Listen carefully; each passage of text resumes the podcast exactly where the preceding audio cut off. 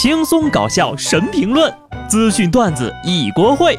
不得不说，开讲了。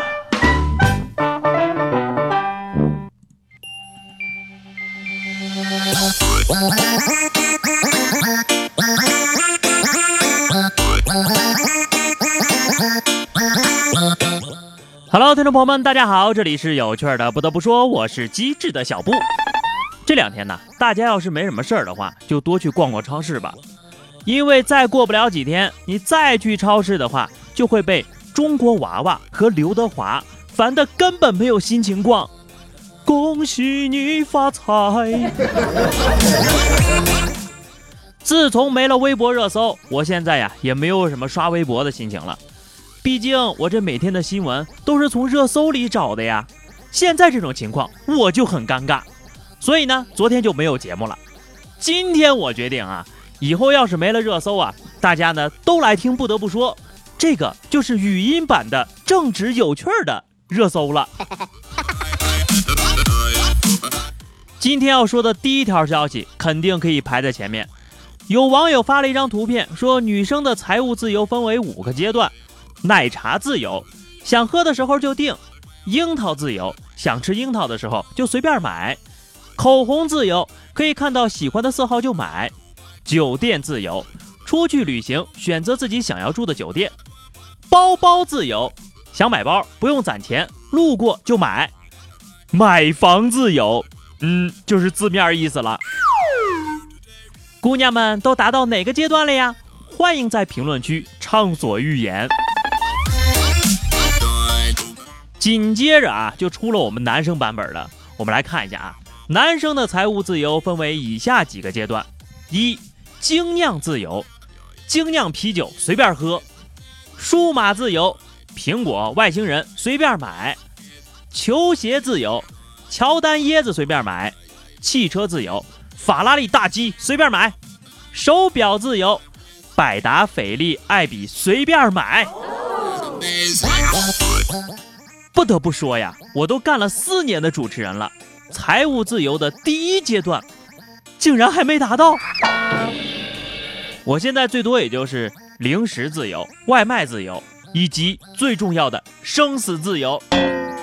去年呢，我活的是既悲惨又压抑，但是今年呢，我决定将一切反转。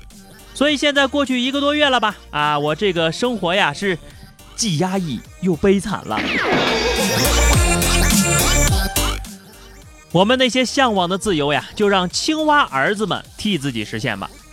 手游旅行青蛙的负责人上村真玉子说：“我们希望玩家之间不要竞争抢夺，能够按照个人的步调悠闲地玩游戏，享受游戏，不受任何的约束，能够自己想做的事情是理想啊！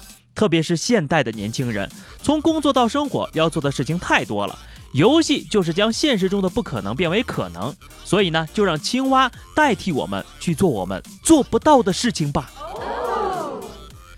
这最不可能做到的就是院子里能长出钱来。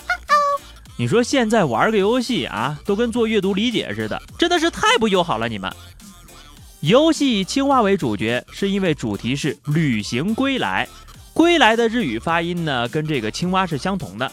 所以这个游戏啊，要是整个中国版的话，主角可能是一只乌龟。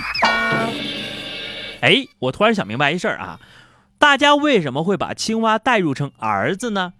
因为如果代入成配偶，这游戏就玩不下去了。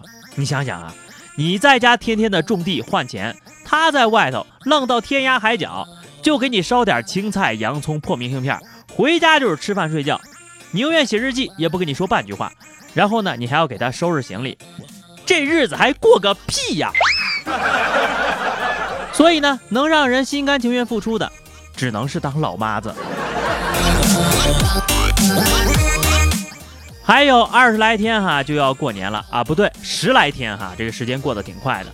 你在等青蛙，家里也有人在等你啊。有一个现象很迷，咱这儿养瓜儿子养的是热火朝天，日本人民却都在玩荒野行动。可笑的是，这两款游戏呢都上了对方国家的游戏榜首，可以说是一只鸡一只蛙，中日友好都靠它。但日本人民不知道的是，这款呱呱游戏早就已经有了汉化付费版了。截止到二十四号呀，这个游戏呀已经收到了近八千条的用户评论，全部都在骂它山寨丢人。好消息是，这个盗版游戏呢已经被下架了。听说在日本那边啊，还出了一种帮助借手机的小游戏，也类似于宠物养成，但是不一样的是呀，只有在不使用手机的时候，电子宠物才会成长。你一旦经不住诱惑，打开了其他程序，之前获得的成果就会作废。说来惭愧呀，我觉得自己很需要这样的小游戏呀。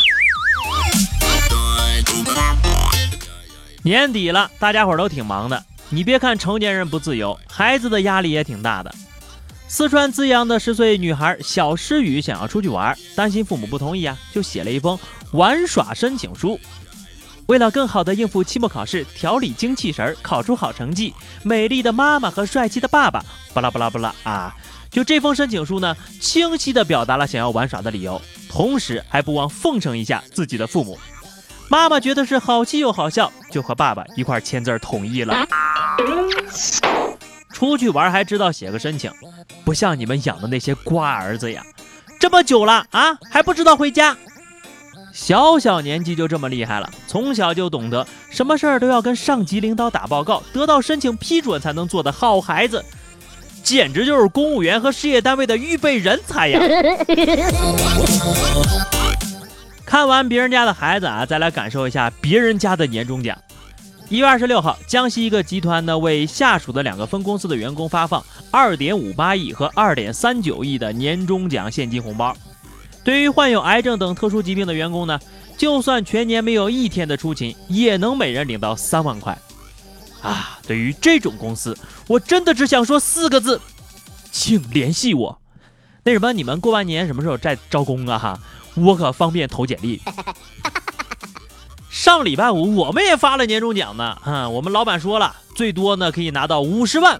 大家伙一听啊，都热血沸腾的，就商量着呀。你说谁要是得了五十万，就得请全单位的人请客啊。这个领导终于来了，发完了之后，我才明白为什么他突然就大方起来了。原来这年终奖啊，就是一人一张价值十块钱的刮刮卡，最高奖可以领到五十万。我的这个心呐，还是来聊话题吧。上期节目呢是自由讨论哈，说是如何搞热节目的互动氛围啊。听友雪碧妹子说，那个啥，你可以在结尾弄个交友啥的，哈哈哈哈！我相信我，二零一八年一定能网恋。小伙子们都听到了吧？啊，感兴趣的可以私信他啊，雪碧妹子啊，祝你早日奔现吧。